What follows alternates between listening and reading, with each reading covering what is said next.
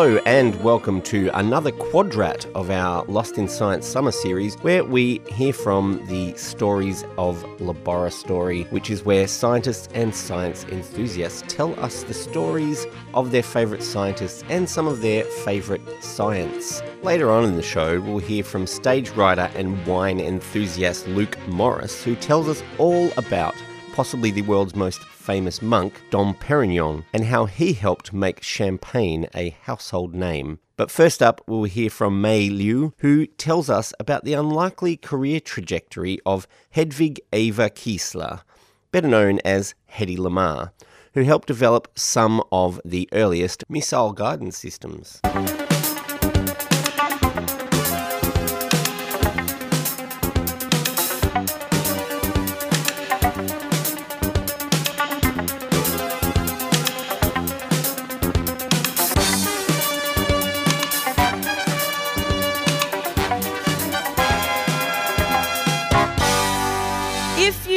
Your smartphone, chances are you love it because you appreciate its ability to communicate with other devices and access the internet. Now, when you think of who might have invented the basis for communication technologies such as Wi Fi, Bluetooth, and GPS, who do you think of? CSIRO? That's what I thought too. I bet you weren't thinking it was someone who starred in softcore porn at the age of 19. Someone who portrayed the first female orgasm in mainstream media. No? Someone widely promoted as the most beautiful woman in the world during Hollywood's golden era heyday. Someone lampooned by Mel Brooks in Blazing Saddles later in life, and who subsequently sued Mel Brooks and a whole bunch of other people and was caught twice for shoplifting laxatives and eye drops. A misunderstood genius? A woman forever typecast as seductive temptress, difficult other woman, forever looked at but intellectually overlooked. I am, of course, talking about Hedy Lamarr. Born Hedwig Kiesler in Austria in 1914 to wealthy Jewish parents. Her dad was a banker, mum was a concert pianist, and you know, think boarding school in Switzerland, etc., etc. She died, spoiler alert, alone, bitter, and half blind, aged 86 in Florida. She once said in a television interview in the late 1960s. I am a very simple, complicated person. How can people understand someone who has as many sides as I do? It's exactly this multifaceted nature of Hedy Lamarr that's drawn me to her story. Our story begins with her most public face, her glamorous looks. Imagine Catherine Zeta Jones' sultriness cross Dita Von Teese's seduction and a touch of demureness. Snow White come to life. An entire room would hush when Hedy walked in. Audiences gasped at her beauty when she appeared on screen. In 1933, Hedy starred in a Czech art house film aptly titled Ecstasy in which she left her boring husband for a hot engineer, swam naked, and had a really great time in bed. Now, this caught the attention of the third richest man in Austria, and his name was Friedrich Mandl, who was by then an established munitions dealer who arranged their marriage. He kind of just sidled up to their um, acquaintance and said, Let's just make this happen. And then when he did marry her, he tried to destroy all the copies of the Ecstasy film that he could get his hands on and um, wanted her to stop acting. Some sources paint him as protective, others paint him as overbearing, locking her at his castle and country manor and only letting her out for parties and business meetings because she just happened to be really good at maths. He was having some serious meetings with some serious fascists, henchmen of Hitler and Mussolini. Some sources say that the couple actually partied with Hitler and Mussolini themselves. Some secret fascists in the room here. Um, was a gracious hostess, though she was reportedly not allowed to talk or smile much or risk Mandl's jealous wrath. So, if she couldn't talk or smile, what could she do? Hedy eavesdropped on munitions trade secrets and the art of war. Hedy Lamarr was deeply unhappy at this, forbidden her acting or any other creative pursuits, and told her to buy furs and jewellery instead. Her lack of freedom, coupled with worrying signs of anti Semitism in the region, had Hedy stockpiling cash and jewellery and planning her escape. So there's quite a few conflicting stories online about how precisely she escaped. Whether A, she fled with her maid to Paris, B, she drugged her maid and stole her clothing and then fled to Paris, or C, asked Mandl to let her wear all her jewels and escape with the lot, or D, ran away with only a single glamorous gown. We actually don't know the truth. Sorry, I couldn't actually accurately fact check this for a 10 minute talk, so here we go.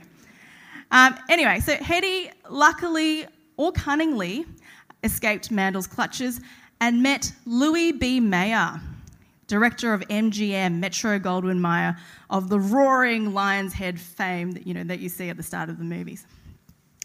So Louis B. Mayer was pretty scandal averse, but Hedy's beauty must have wowed him, and he gave her a contract. Some sources say she accepted pittance. Others say she negotiated the equivalent of 3,000 a week. That's a lot. That's more than I earn. Hedy was consistently typecast as the foreign seductress, the other woman. She actually didn't get very many lines. And in typical candour, she quipped, Any girl can be glamorous. All you have to do is stand still and look stupid. Hedy was a bored and lonely immigrant, unfulfilled intellectually and creatively. However, Hedy was a problem solver. Her son, Anthony Loder, product of the third of six marriages she's had, he said, She was such a creative person, non stop solution finding. If you talked to her with a problem, she had a solution. Hedy solved her boredom by creating a secret laboratory, complete with a full draftsman's table, the right kind of lighting, bookshelves of engineering reference books. In her secret lab, I love that, in her secret lab, she tinkered with inventions like an improved traffic light, a better tissue box design, a water carbonating tablet, kind of like Berocca, she said it tasted terrible. It was like, tasted like Alka Seltzer. Hedy was always worried. Uh, Hedy was also worried about the impending Second World War, as well as, like most Hollywood actresses, her figure. Hedy had a European figure, broad shoulders, meatier than the average Hollywood starlet, and a much smaller bust. When she went to a party in her early 20s, Hedy met George. George Antheil was the bad boy of the music scene at the time, what several sources call avant garde. Not to mention being a prolific writer, called Ballet Mécanique, where he had 16 player pianos or pianolas programmed on paper rolls of punched out code, playing simultaneously and in harmony. However, this isn't where the conversation started between Hedy and George. Hedy was interested in a piece he'd written for Esquire magazine called The Gland Book for the Questing Male. He wrote that a woman's healthy pituitary gland might enhance the size and shape of her breasts. Okay, Hedy was really interested in this. She was so taken with the idea, and after meeting Antheil, she went to him for advice on enlarging her bust without surgery. Now, nobody on the internet can really say how the conversation turned from tits to torpedoes, but it did. Hedy was already thinking about the National Inventors Council's call for civilian submissions and was aware of US torpedo signalling and how easily those signals could be jammed. Hedy had understood some of these concepts from her time overhearing trade talk in Mandl's mansion. She knew that if the transmitter and receiver could simultaneously switch communication frequencies with an agreed upon secret code, it would be impossible for an outsider to jam. She just couldn't quite get how to do this technically. And that's where George came in. He used the pianola as an analogy. Imagine if the receiver and the transmitter could be programmed with the same recorder role. They would be changing note frequency at the same time. To an outsider listening on only one fre- frequency, say just the note C, they would only hear communication on this frequency every now and again. So random blips on the radar and not complete communication. Genius. Hedy was so excited by this, she forgot all about her natural boob job and she left to get to work on it immediately, stopping only to write her number on Antheil's car in lipstick. Classic glamour queen move. So, fast forward to 1942.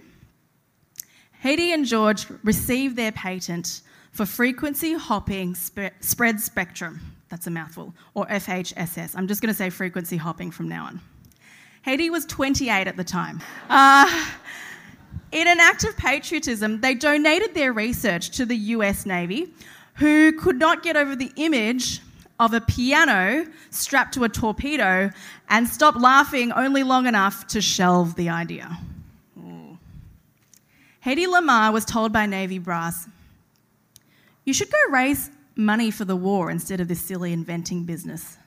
Stick to what you know, doll. Dismissed for her brains and told to rely on her beauty instead. Hedy was disheartened but still patriotic. She reportedly raised 7 million in war bonds in a single night. So the idea was that she would give a kiss to anyone who donated more than 25,000 in one go. Now, this didn't really sound feasible to me, so I did a little calculation. So, 7 million divided 25,000 is 280 kisses per night, which either means Hedy was working really hard for her adoptive country or she was just trying to leave an Italian wedding. Other sources say that she would flirt with another famous actor in front of a live audience and would just be a total tease and not kiss him until enough money had been raised. That's probably more likely.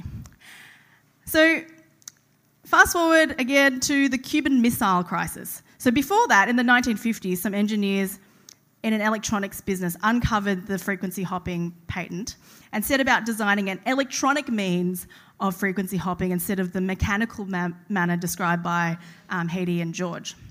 However, it wasn't until the Cuban Missile Crisis in 1962 that had the US military closely examining frequency hopping technology and realizing it wasn't absolute hopping is especially useful for communication between multiple electronic devices such as GPS, Wi Fi, and Bluetooth. It overcomes issues with signal interference as communication can seamlessly switch to a different frequency bandwidth. By this time, Hedy's patent had expired. And she and George Antheil, who died by that stage, never received a cent.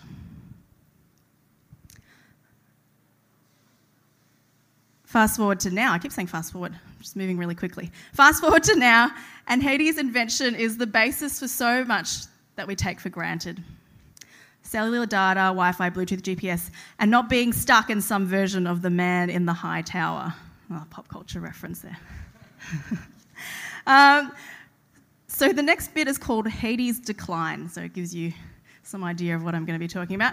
When Hedy finally received some recognition for her contribution to comms technology, she didn't go to accept the honour. An angry recluse by this stage, face marred by experimental plastic surgery, suing everyone under the sun for unauthorised use of her image and name. She reportedly muttered, It's about time. Yet another facet of Hedy Lamarr. It's important to remember that despite having a perfect face, she was not a perfect person, and she never pretended to be. She was a woman of action who took risks and problem solved as best as she could. Woody Allen once asked Hedy whether she had any regrets about her life. No, no regrets, she said. Nothing is perfect in this life, and nothing is for sure. But you learn from everything all the time.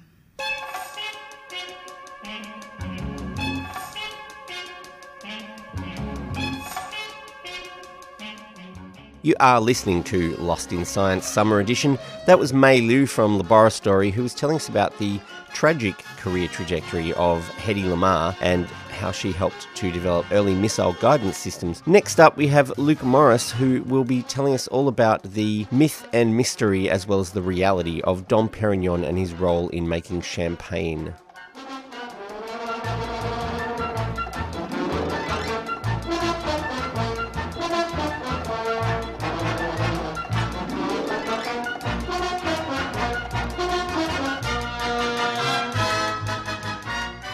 Imagine you're in the French wine region of Champagne. Surrounded by decadence. a vineyard owner holds a glass. And they mutter, as all champagne owners did in the early 1600s. Now, I don't know a lot of French, so I'll use a French word here, see if you can pick what it is and what it means. Where the merd did these bubbles come from, and how the merd do I get rid of them? Of all the massive embarrassments in wine, none are matched for reversal of fortune as the story of Champagne. For hundreds of years, Champagne was a farming area. Then someone got the big idea that they could com- uh, compete with Burgundy and take over the table wine market. They're closer to Paris, and being just a little bit north of Burgundy shouldn't make that much difference to the growing conditions. As a result, Champagne was planted to Pinot Noir and uh, Chardonnay, the main grape varieties of Burgundy, and production was set to increase. Things were going okay. The bubbles that Champagne famous, is famous for today were not quite evident early on. Oxidative handling was releasing the CO2 gas, and uh, as, and because wine was transported, eggs used and, and ill-fitting cork were allowing the gas to escape. Then bottles started to get used as a quality control, and these weren't great bottles. Have you ever seen those wicker baskets around bottles of Chianti, the Italian wine? That was there to uh, hold the fragile glass together. And along with better corks, pouring, putting the champagne in these bottles was making the gas get trapped inside, and bottles began to explode. This was an OH&S disaster. In one year, 50% of the wine was lost to exploding bottles. And if this wasn't bad enough, bubbles were a known sign of poor wine making. Something had gone terribly wrong and needed to be fixed. Enter Dom Perignon. Born Perry Perignon, and as far as uh, names go, it's a little bit better than Tom Tomlinson, but not as funny as Neville Neville. Uh, Perry's father was a local town clerk whose family owned vineyards. At the age of 18, Perry joined an abbey and began life as a Benedictine monk. Those are the ones that wear the hooded robes, don't talk much, work long hours, and are self sufficient. Now, this self sufficient is very important. It's why the monks ran a vineyard, and it's why the quality control of their wine was, very, was crucial to their survival. In 1668, when Perry was 30, he was sent to manage Abbey Saint Pierre de Hautevillers. There, he oversaw everything the other monks, the land renters, the wine production. He was the general manager. He was the dominus. He was the dom. He got the job on account of the purity of his taste and soundness of his head. Now, this, translate, this translates to the fact that he could drink heaps and not get all. Um, basically, he was a keg on legs, and he knew a lot about the drink. And he did. Uh, each vineyard is different, and Dom Perignon could identify the farm of every grape from the quality of the fruit. He would also blend fruit from different vineyards to make a, a more seamless taste. This is a process known as assemblage, uh, and it produces something that's called a cuvee. Dom had his favourite vineyards, and to make a better wine, he would implement uh, stringent protocols on harvesting and pruning. Uh, apparently, he was very strict and stressful to work for. Uh, Perry Perignon was exacting, the kind of boss you wouldn't want to work for unless you had to. And the monks at the abbey had to work there. One of the things that Dom did was to remove foot treading. Now, foot treading is a process where you jump in in a big vat with all your mates, you get some drinks, you get some smokes, you walk along, you sing songs, and you break the, the grapes up to mix them into a must. It sounds romantic, but you can imagine all the impurities that would get into that mix. Uh, fermentation would get rid of the bacteria, but uh, it's not a good starting point for wine production. So either the Dom hated the idea that his monks were having fun, or he just didn't like the, uh, the sweaty, dirty monks getting mixed in with the juice. Either way, he decided to uh, create a paddle press that would split the grapes in a more sterile environment. And this practice helped modify. This practice has been modified and adopted the world over. Um, this is roughly 1670s, so he's introducing a more mechanical system and removing uh, the human element long before automated checkouts. With implementations in harvest, uh, improving blending and, the, and wine purity, Perry Perignon was able to double the sale price of champagne. He his name became synonymous with excellence and was in fact mistaken as a pristine vineyard rather than just a winemaker. Uh, his wine also was favoured in the court of Louis XIV, the King of France. And importantly, he had reduced bubbles and had almost eradicated them. The problem that Perry was working against was this yeast eats sugar. It breaks it down into carbon dioxide and alcohol. It's called fermentation. And to be fair to them, it wasn't really understood until 1857 when Louis Pasteur discovered yeast. Before this, it was just considered this magical gift of the gods. What's important here is that yeast likes uh, temperatures to be around 20 degrees centigrade. It goes dormant in colder temperatures. And since Champagne is a bit north to Burgundy, what was happening was that fermentation was starting, the yeast was eating all the sugars, but it was going colder earlier, and so the, the yeast would go dormant. It would stop fermentation. It would get bottled because everyone would think the process had been done because they've seen enough bubbling coming out of the vat. It'd get sent off to warmer climate where the yeast would wake up again it would start fermenting and needing more sugar in the trapped environment, producing the CO2, and uh, the bottles would start exploding. This is something that uh, Perry wasn't really in, in favour of, didn't really understand. In fact, he was trying to devise ways around it. He was trying to minimise this natural process, even avoid it. Avoiding is a bit, not really the right word, I suppose. What he was trying to limit and control the bubbles. He was trying to make a better drink through this. People didn't so much mind the fizz, they just hated the idea of bottle, bu- these bottles exploding in their hands and corks flying and hitting in, in the eyes. If you did want fizz, there was already a bona fide scientist for this. John Perignon started work in 1668. In 1662, Christopher Merret, a founding member of the Royal Society of England, a bottle making enthusiast, and a very stubborn scientist, presented a paper on how to purposely put bubbles into wine. Merret showed that adding sugar into, into a wine, closing the seal, would produce bubbles. It's a process called chaptalization, and it's exactly what champagne uses today to ensure, ensure a fizz. Perignon would have been aware of this, but he didn't want to add bubbles. He was trying to remove them. And what was making matters worse that was that bu- bottle production was improving. In the 1700s, stronger bottles that Merret was involved in making were, were available and being used, and these would withstand that pressure of the secondary fermentation. The Dom had invented a capsule that would prevent the cork flying out. That's that kind of uh, wire mesh you see on top of bot- uh, champagne bottles. This meant that more random uh, sparkling, more random fizz was getting out into the public. And so, in, uh, in 1715, Dom Perignon died, a blind man, still making wine by taste, with random extra fizz getting into the market, and soon a revolution came, around, came along and overthrew the king. Champagne was once again on the outer, and it went through some very lean times.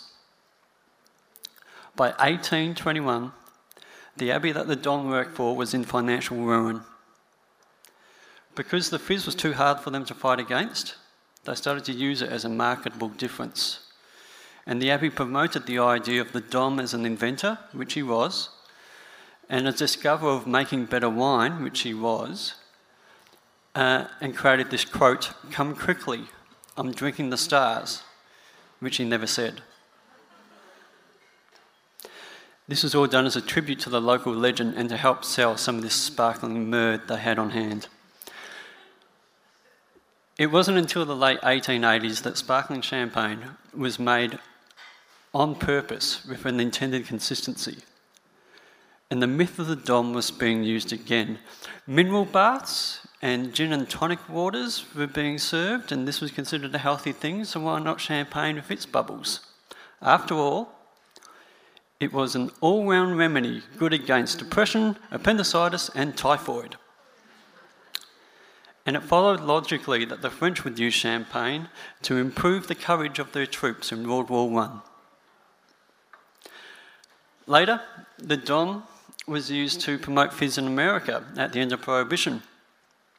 This time, there was a claim of a 250th anniversary of his invention, and uh, they highlighted the historical link to the French uh, royalty, and Dom Perignon's name became a brand on a high priced champagne. All of this advanced the idea of champagne as a luxury item that was devised by a pious monk and that would make you happy and healthy. And so today, bubbles are sprayed out in celebration. Who cares if you break a few bottles? Just send it around and enjoy yourself and have a party. In fact, you could imagine a modern day champagne owner holding up a glass of bubbles and saying, We love the murd out of this. Bless the murd for Dom Perignon.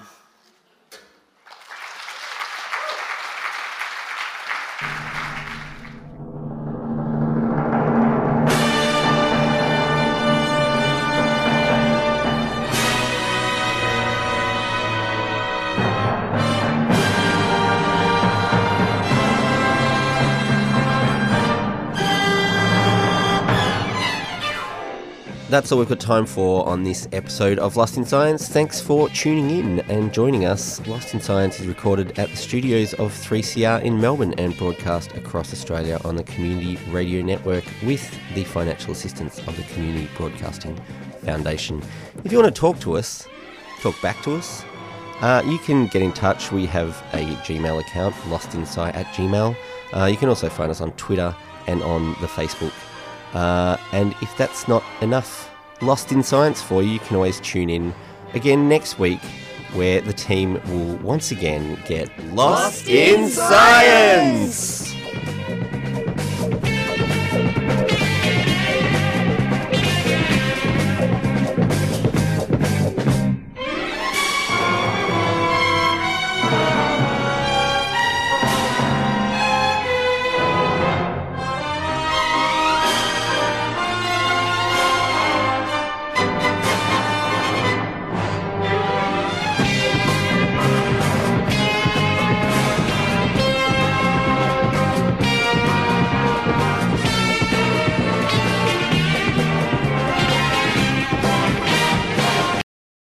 listening to a 3CR podcast.